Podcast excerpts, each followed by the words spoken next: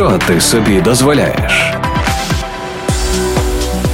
Друзі, усім привіт! Це наш авторський подкаст з Машою Виноградовою «Що ти собі дозволяєш?». І сьогодні він особливий, бо у когось день народження. З днем народження, Саша!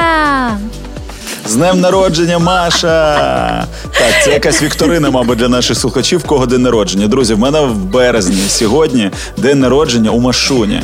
Маш, я тебе вітаю. Знаєш, дякую. Коли, коли кажуть, о, у мене день народження, одразу якось хочеться запитати, боже, а скільки тобі років? тридцять чотири. Але я бачу, Маша, Маша, що ти записуєш інтерв'ю в шапці, сидиш, ти зрозуміла, що вже тобі точно за тридцятку. тридцять чотири, да. Я абсолютно адекватно сприймаю свій вік з великим задоволенням. Може, тому що мені тридцять чотири, а не сімдесят чотири, ти у мене перепитай за сорок років. Але зараз мене взагалі не бентежить те, що це тридцять чотири. Чудово. тридцять чотири влаштовує. Слухай, мені здається, що після тридцяти починається трошки інше життя. Ми зараз найкрасивіші, найкласніші, найкрутіші. У нас є величезний досвід за плечами. Е, у нас є вже там багато різних класних здобутків. І... Я перепрошую, я переб'ю тебе. Я просто, знаєш, типу, що почалося після тридцяти? Пандемії, війни, досвід, який є у мене за плечима. Це наразі єдине, що у мене є за плечима. Знаєш, досвіди одна валіза. Тому, да, після тридцяти дійсно дуже цікавий і неочікуваний період. Слухай, Машо, ну в тебе сьогодні свято. Чого б ти собі побажала або чого б ти собі хотіла? А, якщо б от просто собі, то повернутися додому, мирного свого дому. Ну і в цьому побажання, мені здається, нам всім – це перемога України і мир в нашій країні, тому що мій дім там, і хочу повернутися туди з дитиною в той момент, коли...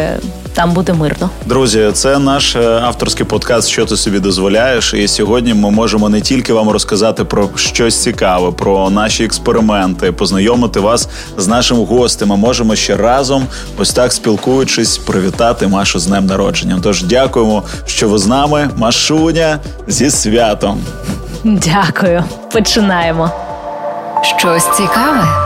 Ну що, ми хочемо розказати вам новини, які, можливо, ви пропустили. І оскільки всі новини про сьогодення в нашій країні ви можете побачити в будь-якому телеграм-каналі, на телеку і так далі, ми тут говоримо про новини, яких немає... Ну, коротше, не про головні, головні новини України, а, а про все інше. Ну, і плюс, знаєте, це речі, які ми з Машою просто пропустили. І вони нам цікаві, і хочеться дійсно цікавитися тим, що відбувається, тому що останні Останнім часом дуже багато ми стали проводити е, в телефоні і е, час свій, і може це зводиться насправді для, до кількох телеграм-каналів. І, і Саша прямо зараз тримає в руках телефон і дивиться не на мене, а в нього. Можемо стали проводити час в телефоні, що там в телеграмчику Маша, одне прийшло? Око дивиться на телефон, а інше завжди на тебе.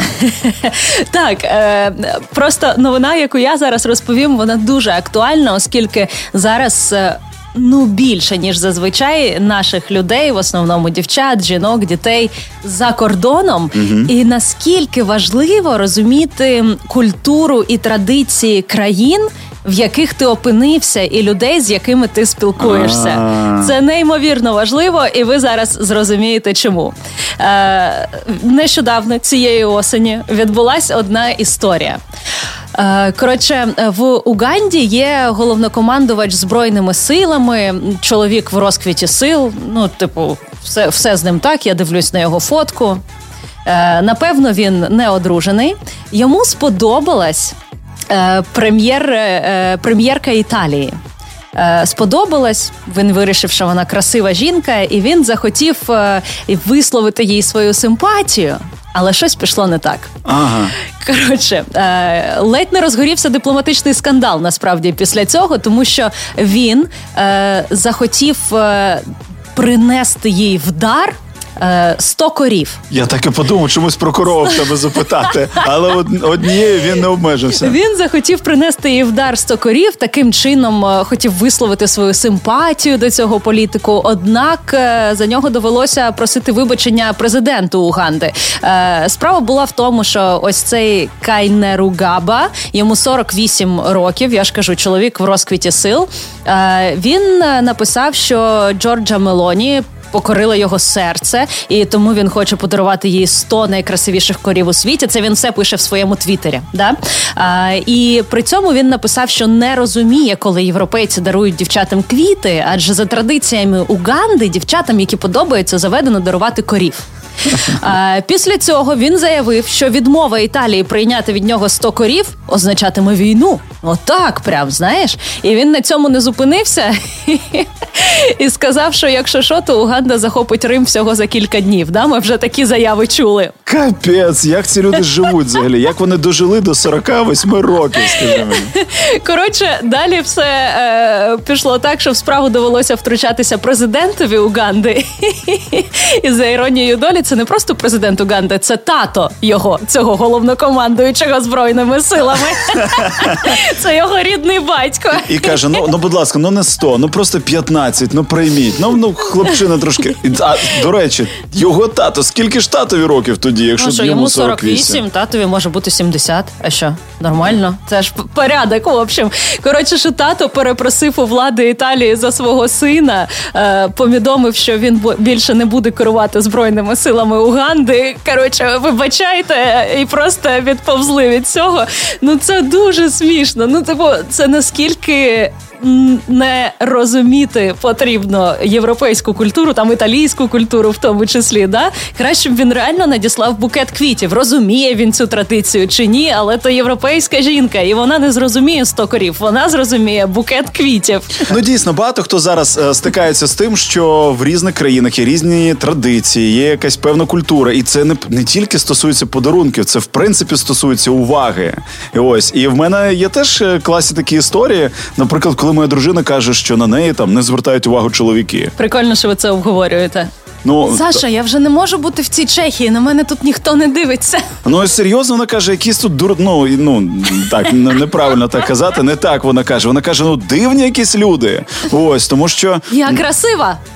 Так. На мене ніхто не дивиться. І я їй кажу, ти красива. І я їй кажу, ну тому, що я її чоловік, а тому, що справді вона красива. Вона красива. Але я кажу, ну, мабуть, просто інша культура. Вони хвилюються, вони бояться. Можливо, думають, що ти їх засудиш. Можливо, вони якось, не знаю. Що суд подаш.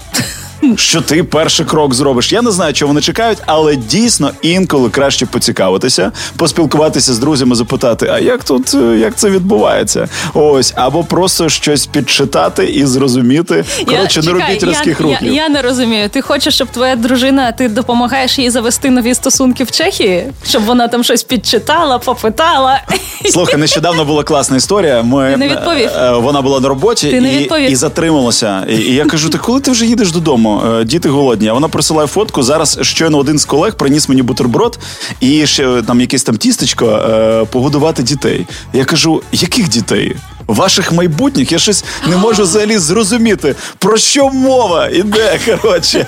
Але ми, ми ділимося всім, і тому я це спокійно сприймаю. Ми пожартували, поприколювалися. Ти знаєш, для мене це було я дуже... Я бачу, ти взяв якусь штучку в руки крутити, почав. Да, це да, означає, да. що ти нервуєш, ти і бачиш? Не так вже спокійно ти до а цього. А це його голова. Голова, це тіло цієї людини, яка передавала. Я тут голки вставляю в цю куклу Вуди. Е, ні, це мене зачіпає в якійсь мірі, але в мене немає причин не довіряти. І ти знаєш, для мене найголовніше відкриття було про те, що моїй дружині також важлива увага чоловіків. Ну, всім дівчатам важливо, якщо чесно. Оля, я тебе дуже добре розумію. Ну і класно, що у тебе є кукла Вуда цього чувака. Що ти собі дозволяєш? Сусіди. У рубриці «Сусіди» сьогодні дуже незвичайний сусід. Ну як? Насправді абсолютно звичайна сусідка. Давайте чесно. Саш, дуже незручно саму себе представляти. Так, ми вирішили, якщо сьогодні у Машуні день народження, то в якості гостя ми покличемо її і її порозпитуємо, як вона зараз, що нового трапляється в її житті, відбувається в її житті і якими очима взагалі вона сьогодні дивиться на все, що навколо неї або в неї відбувається. Тож нашим гостем стає Маша Виноградова, радіоведуча, телеведуча і моя дуже е, особлива подруга і взагалі людина в моєму житті. Машуня, з днем народження. І розкажи, будь ласка, трошки нам, які в тебе були такі усвідомлення, можливо, там інсайти от в цей період, які стосувалися саме тебе, або що, до чого ти прийшла? А, ну, про інсайти я, напевно, зрозуміла, що... Е... більшість страхів, з якими я жила ще до війни, не такі страшні, як я собі уявляла, знаєш? Mm-hmm. А, тому що, по-перше, взагалі багато чого е, померкла, знаєш, як то mm-hmm. кажуть, що здавалося, що це просто вау-вау, це нереально там пережити чи щось ще таке. А виявилося, що зовсім не так. І е, у мене був один страх, я думаю, він серед жінок такий досить розповсюджений. А, у мене є родина, у мене є дитина, і у мене є підтримка моїх батьків просто з дня народження моєї дитини. І так вийшло, що я там з третього тижня після народження Майї вийшла з декрету, ну, якого, власне, у мене і не було, і я постійно працювала. І е, моя родина і руки, які були їхні навколо, завжди давали мені можливість жити, як я хочу, працювати, скільки я хочу, ввечері там зустрічатися з друзями і відпочивати там, умовно, тільки з чоловіком і без дитини, з якогось mm-hmm. моменту вже лишати її з батьками. І я була такою незалежною, знаєш? І у мене був такий страх, що, типу, а, а якщо за якихось обставин я залишуся зі своєю дитиною сама? Я взагалі з цим впораюсь? Ну, типу, як я буду жити, якщо у мене була купа людей, які могли завести її до школи, забрати зі школи, повезти туди, зробити те, залишитися з нею на тиждень? І, типу, а якщо це буду тільки я? Ну, напевно, я здохну на третій день, знаєш, і вона угу. буде взагалі рости сама після цього. Чи, чи зможу я? О. Да. А, і а, насправді під час війни багато мам зіштовхнулися з тим, що вони лишилися усієї підтримки і виїхали за кордон, тому що дуже багато українських жінок зараз в такій ситуації, і я була однією з них, виїхали за кордон тільки зі своїми дітьми, без своїх батьків, без своїх чоловіків, і залишилися зі своїми дітьми двадцять чотири на сім. І... я про це вже подумала, коли ми там прожили певний період, місяці три-чотири, і у нас з Майєю все було добре, я абсолютно нормально впоралася з усім, там, і зі школою, і з додатковими якимись там заняттями, і, в принципі, з побутом. І я потім подумала, блін, а реально кілька років тому у мене прям, ну, типу... я відверто боялася цього моменту. Я не вірила, що він коли-небудь станеться, що я прям одна-одна, да? Я не могла уявити собі обставин, де я прям одна-одна. Угу. Могла уявити там, типу, що з чоловіком щось пішло не так, але мої батьки, це ж, ну, знаєш, типу, угу. як можна, мовляв, одразу позбутися всіх, да? І от ситуація, коли це сталося, і я зрозуміла, що, да, це був мій страх, я е, з ним зіштовхнулася, і я його пережила, і виявилося, що це м, не так, ну, типу, не смертельно страшно, тому що мені здавалося, що, ну, типу, я цього точно не переживу, тому що мені потрібна допомога, знаєш. А виявилося, що я абсолютно нормально з цим впоралася, я, звичайно, дуже за, щоб мені допомагали, але, в принципі, це можливо, і при цьому можливо займатися ще чимось своїм, знаєш. Угу. І я прям в якийсь момент подумала, ну так, тю, ти не слабачка. О, ти крута. Дякую, що поділилася, поділилася своїм страхом. Насправді, я, я хочу сказати, що я вважаю це надкруті, над е, такі непрості зусилля. Тому що, ну, по-перше, неважливо, в тебе одна, дві або три дитини, коли ти виїжджаєш і ти там сама, ось, це, це важко психологічно. І питання не в тому, що ти не впораєшся з дитиною, а в тому, що ти в новій країні, в нових умовах, в нові ситуації, і так багато всього, і ще й не відчуваєш тієї підтримки, яку відчувала до того. Коротше, це реально челендж для усіх, і я, я пишаюся тобою, і в твоєму, е, от в тобі пишаюся всіми нашими жінками, які це зробили і реально пережили. Але й інша історія, от скажи мені, мені дуже це цікаво, тому що ця ситуація, окрім того, що ти пішла на зустріч своєму страхові, і маєш тепер досвід, і, можливо, тепер будеш іти е, на зустріч іншим страхам, і тобі буде простіше і легше. Е, чому тебе цей досвід навчив? От в чому ти стала ще краще або сильніша? Ну, слухай, я точно стала впевненіша в собі з цього приводу, тому що це такий... Е... Ну, я розумію, не те, що я не думала, що я там погана мама, знаєш, у мене не було такого, що я розумію, що я мало часу проводила з дитиною, ну, відносно мало, але я не докоряла собі за це. Але тут я зрозуміла, що, власне, я прям класна мама. Це підняло мою мамську самооцінку дуже високо, і я набагато ближче познайомилась зі своєю дитиною. Ми розмовляли стільки, скільки ми... Ну, у нас не було часу раніше стільки розмовляти, тому що у У неї тут, окрім мене, і купа родичів, і друзі, і, знаєш, а там ми були майже одні одна у одної. Mm-hmm. І ми багато про що розмовляли, і набагато більше читали, і займалися якимись такими дуже простими речами, знаєш, на які тут ніколи не вистачало часу. І для мене це ще був час, коли я реально познайомилася ближче зі своєю донькою. Круто. Я колись почув таку фразу від одного знайомого, що коли ти купуєш дитині іграшку, ти відкупаєшся від неї. Тобто ти відкупаєшся за той час, який ти з нею не проводиш. І, ну, зрозуміло, що ми даруємо іграшки на свята, на дні народження, але я звернув увагу, скільки я там інколи дарую дітям, і, можливо, це якраз внутрішнє таке бажання компенсувати щось там, які ситуації, де ти е, обирав е, або цей час направляв там на себе, на роботу, на якісь такі штуки, і це так круто, що ти е, і краще пізнала свою дитину, і закохалася в свою дитину, і відчула, яка вона в тебе крута, і, і взагалі відкрили з інших сторін для себе. Да, тому у мене, власне, ось такий був урок. Слухай, а щодо, ти знаходилася в іншій країні. Я знаю, що ти була в, в Англії, правильно? Так. Ось. І чи були якісь там проекти, чи були якісь можливості, де ти могла спробувати себе в іншому форматі, долучитися, якось підтримувати Україну, знаходячися там? Е, ну, дивись, історія в тому, що коли почалася війна, у мене, ну, у тебе також, я думаю, у той самий день закінчилася вся робота. Е, моя історія така, що у мене ніби були різні напрямки, да? Це був і радіо з ютубчиком, і окремо телебачення, і окремо це був ще один канал, типу два різні, і плюс івенти, і ніби багато різної діяльності. Але виявилося, що вона не різна. Вона вся розважальна. Вся моя діяльність була на дев'яносто відсотків розважальною діяльністю. І вся вона накрилась мідним тазом, звичайно. І я розумію, що відновиться... Ну, після нашої перемоги, да, давай говорити чесно, вона буде відновлюватися. Зараз не до розваг, і це абсолютно нормально.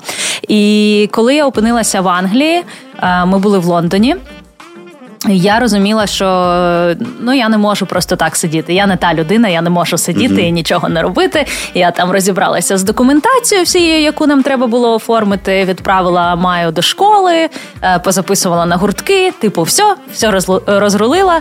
І що робити, знаєш, це mm-hmm. у мене е, вийшла історія, що робити. М, так вийшло, що е, моя сестра познайомила мене з редакторкою видання Time американського. І якраз на той час, ну і, власне, до сих пір Time робить дуже багато матеріалу, як і різні західні видання, про Україну або з українцями інтерв'ю і так далі. І у них не вистачає кадрів, які б знали і українську мову, і англійську мову, і могли якісно там зробити всі ці переклади, відредагувати статті або розшифрувати аудіозаписи і так далі. І це була моя перша робота, це не контрактна робота, а час від часу мені прилітали е, оці аудіозаписи, і ну, ці, ці інтерв'ю вже вийшли, тому я можу говорити, що взагалі моя перша робота з Time – це е, було інтерв'ю їхнього журналіста Саймона Шустера з нашим президентом Володимиром Зеленським. Mm-hmm. І для мене була велика честь слухати, знаєш, я, ну, типу, це чув Саймон, який брав це інтерв'ю, і я друга людина, яка це чує, вона ще нікуди не вийшла.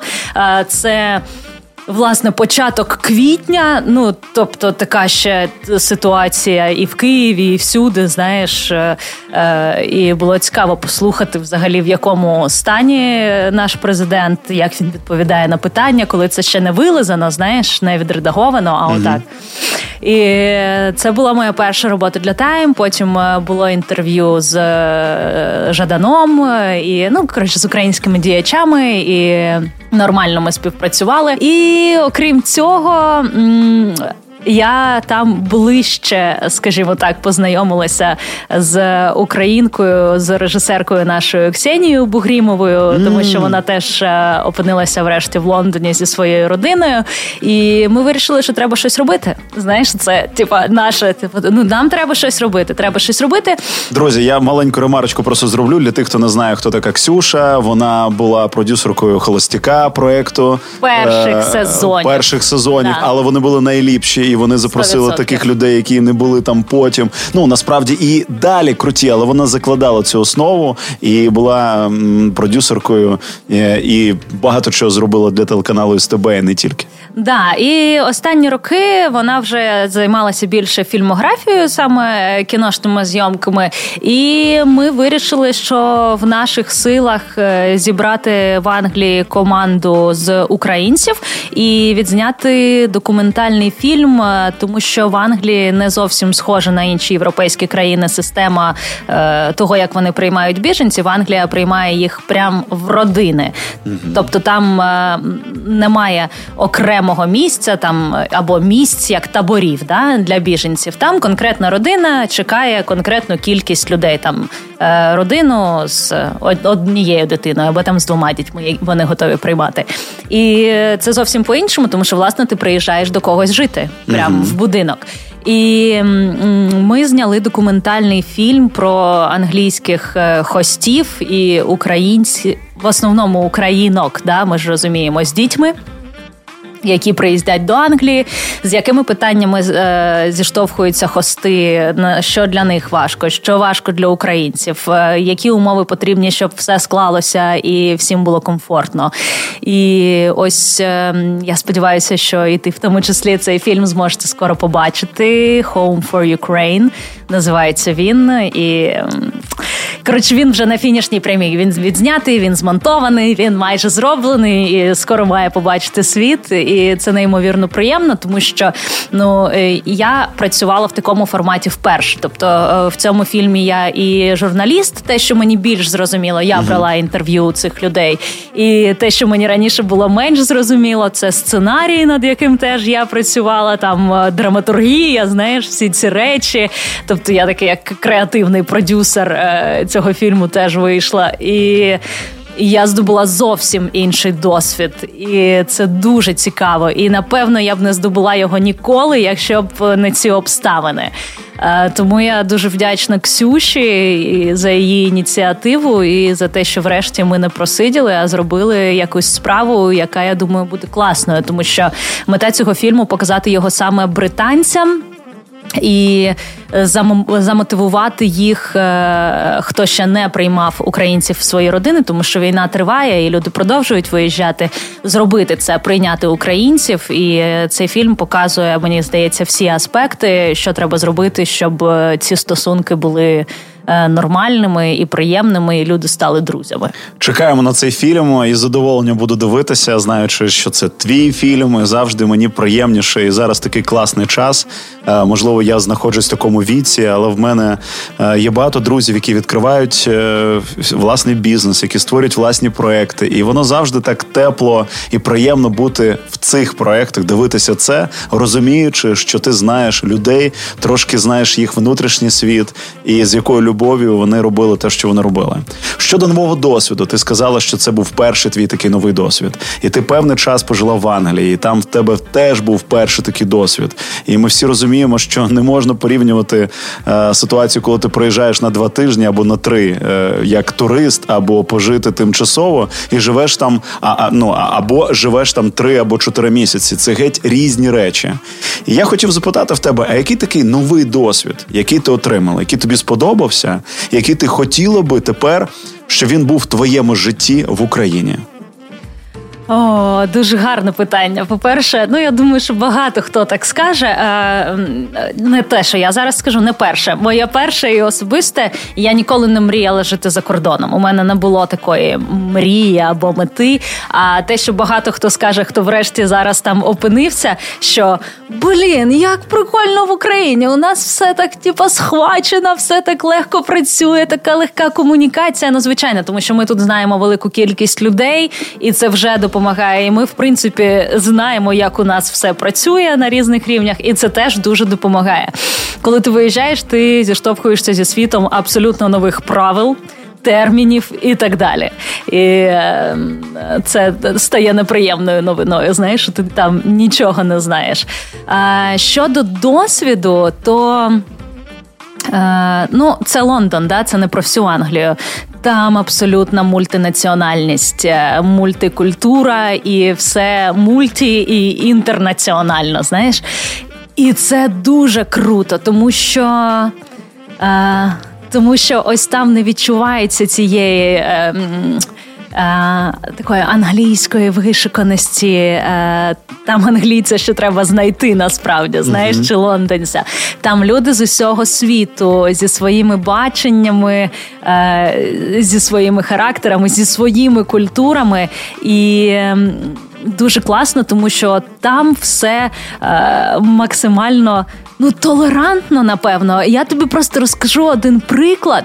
А, на прикладі своєї дитини. Вона пішла там в звичайну state school, міську школу, і, звичайно, в неї класі дуже багато кольорових дітей. Тобто вони там просто від найбіліших до найтемніших. Ну, може, зараз це прозвучить дуже дивно, от просто, щоб ти розумів, там є всі відтінки шкіри, які можуть бути. Угу. І вони всі зібрані не просто в школі, а просто в кожному класі. І... Я, напевно, мріяти не могла про е, такий рівень незаангажованості, знаєш, е, тому що тут у неї в Україні був абсолютно е, тільки українські діти, ніяких там поміші е, крові не було, і я не знала, де б вона ще могла попасти в таку мультинаціональну історію. І в якийсь момент вона мені описувала якогось свого однокласника, з яким вона подружилася, і там, типу, що я його бачила, вони робили там до цього тето, і там вона казала, що у нього там темне волосся, і, ну, якісь такі, знаєш, речі, ситуації. І потім в якийсь момент вона мені його показала, і виявилося, що він е, е, з темною шкірою. Афроамериканець. Ну, не американець, напевно, афроанглієць він, да? Ну, тобто, ну коротше, так, так, ти зрозумів. Прикол в чому? Що коли вона мені його описувала, вона ні слова не сказала про колір шкіри. Типу, вон, я, я, я не уявляю на своєму рівні, щоб я описувала людину, і якщо у неї є така конкретна ознака, по якій її можна описати, я б це mm-hmm. точно назвала. А вона ніби цього не бачить. І, напевно, ми маємо ростити саме таких дітей, знаєш, типу, їй настільки плювати на це, що коли вона описувала цю людину, вона не подумала про те, що для мене може бути яскравою ознакою, просто що якщо, якщо вона скаже, що він темношкірий, а там, умовно, прям темношкірих у них двоє, і я вже буду там, типу, це той чи той, вона, це той, да? І вона б мені врешті пояснила. Але вона навіть не подумала сказати про колір шкіри. І я вважаю, що це неймовірно круто. І ось саме в такому суспільстві хочеться жити. Там, де ми просто описуємо людину по її внутрішньому наповненню, словах і діях, а не зважаємо абсолютно на зовнішність. На жаль, друзі, розуміючи, що після двадцять четвертого, після повномасштабного вторгнення ми опинилися в різних ситуаціях, в різних куточках і країнах. І з однієї сторони це біда, але з іншої сторони, от Маша зараз ділиться, і я розумію, що це такий дуже цікавий досвід, про який ми не, врі... не мріяли, або мріяли і не думали, що це зможе колись відбутися, або так швидко відбутися. І це м, такий інший, інший дуже цікавий досвід, і мені б дуже хотілося б, щоб дійсно, коли там або ви вже повернулися, або повернетеся, щоб вам ще було цікавіше і краще жилося, і ми, можливо, одне з одним в Україні спілкувалися якось легше, якось краще розуміли одне одного, тому що ми бачили, що світ різний, що може бути по-іншому, що можна думати по-іншому, що можна підтримувати по-іншому. Ну, зважаючи на те, як ми зараз об'єдналися, яка у нас крутезна єдність. Да, що можна бути ким завгодно, да, головне бути собою. І ось ми про це і раніше чули, да, просто дуже важливо це, правда, нести далі. Машуня, дякую тобі, дякую тобі за тебе. Ти неймовірна, ти особлива. І е, я хочу, хочу, щоб всі твої бажання, найзаповітніші, вони збулися. Щоб збулися всі бажання твої, е, того чоловіка коханого, ось, щоб збулися всі бажання твої дочки. І я знаю, що в дочки є там ще одне бажання, вона тебе сестрою називає, то нехай це збудеться. Щоб все збулося. Більше вона хоче собаку, Саша, більше вона хоче собаку, а свято це моє. Дякую за привітання. Було класно, в рубриці «Сусіди» класно. Спробуй. Спроби – це про експерименти, які ми теж собі дозволяємо. І сподіваюсь, що ти теж. Є дуже багато, якщо там погуглити практик, які там заземляють, роблять тебе спокійнішим, повертають рівновагу, яку ми зараз всі дуже шукаємо. І тому ми вирішили деякі такі штуки е, спробувати на собі, щоб казати, варто це робити чи не варто цього робити. Саша, твій експеримент. Так, я хочу поділитися і розказати, як я робив контрастний душ. Ну, я не можу сказати, що це якийсь новий експеримент. Я думаю, що кожен в житті це пробував. І це така річ, про яку нам ще розповідали в дитинстві. Наші бабусі, наші батьки казали, що загортовувати організм – це дуже корисно. Інколи ми після бані стрибаємо у сніг, інколи після того хворіємо. Ну, коротше, багато різних у нас, багато різного досвіду, але я ніколи це не робив системно. І вважаю, ну, враховуючи те, що ми з Машею, беручи якийсь експеримент в роботу, щось, ми це робимо в межах тижня, то це для мене був новий досвід. А якщо подобається, то довше. І давай почнемо з кінця. Коли закінчився експериментальний тиждень, ти продовжив робити контрастні процедури? Закінчився і добре. Ну, я, я знаєш, чому я хочу тобі сказати? Бо коли закінчився цей тиждень, якось і літо закінчилося. І коли на, на вулиці тепло, коли взагалі в цілому тепло, тобі якось, ну так по кайфу щось прийняти цей, приймати контрастний душ. А коли реально дубарь, і якось в нас в цьому році відбулося е, така історія, мабуть, вперше, не знаю, я так відчув, що перше вересня і все, і холодина. Ну все, просто холодно стало, тому який контрастний душ. Але досвід був дуже цікавий, дуже прикольний. І я скажу чесно, що почати це дуже легко. Ти собі під душем стоїш, просто повернув кран в якесь крайнє там інше положення, і не проблема. Але коли ти все відчув, цей холод, який на тебе полився, і потім ти думаєш, а чи робити це вдруге? Тому що і, ну, історія контрастного душу, як я її розумію, це все ж таки зробити так кілька разів. Да, тобто холодне, абсолютно... Тепло. Правильно, да, кілька разів. Тепло і холодне, клас. І ти кажеш абсолютно правильно, тобто ти знаєш, як правильно, а я робив так, як я думав. І ти знаєш, на третій або четвертий день я подумав, що може треба якось подивитися, як це правильно робити. Тому що я просто роблю, ну, дуже прості такі речі. Я просто кручу вмикаю краник. Да, холодну, гарячу. Перший раз вимкнув, ну, начебто. Але я пам'ятаю той стан. Я просто так я, я тримав це дихання, і, коротше, мені було якось так не по собі, але я витримав це, я зробив це кілька разів, я зрозумів, і це вже була не така тепла вода, потім, а гаряча, щоб зігрітися, але найцікавіше було на другий раз. Я лив цю воду не просто на спину, ще й на голову, і мені здавалося, що моя голова просто відвалиться, вона замерзне зараз і покотиться кудись там поруч, коротше. Я думаю, ні, щось тут не те, треба дійсно, вже і тоді в мене почалися якісь думки, що треба щось робити в плані того, щоб почитати, поцікавитися, як це робити коли правильно. Коли ти погуглив, як змінилася твоя процедура? Ну, я би сказав, що, повірте, я тут не читався. Да ніфіга я не гуглив, насправді. Я е, з тих людей, хто проявив тут максимальну якусь там безвідповідальність і подумав, що гуглити, гуглити це для слабаків, що треба продовжувати далі експеримент, бо це експеримент. Але я, румі, я розумію, що це геть неправильно і насправді треба розбиратися, треба до того правильно підходити, бо тому і виникають потім якісь проблеми зі здоров'ям, тому що в мене на третій день почало першити трошки горло, і я думаю, це ну з інших причин. Але якщо тобі не дуже подобається те, що ти робиш, ти одразу так собі кажеш, ну це точно, тому що я почав робити контрастний душ. Ну точно із-за нього. Але потім в мене почала інша історія працювати на слабо. Та ну, я кажу, там клін-кліном вишибають. Якщо болить горло, треба далі продовжувати приймати контрастний душ. Ще й морозиво візьму з собою в душ. Ну, чесно, горло перестало там першити, це точно з інших якихось причин. Я, чесно, тиждень це робив.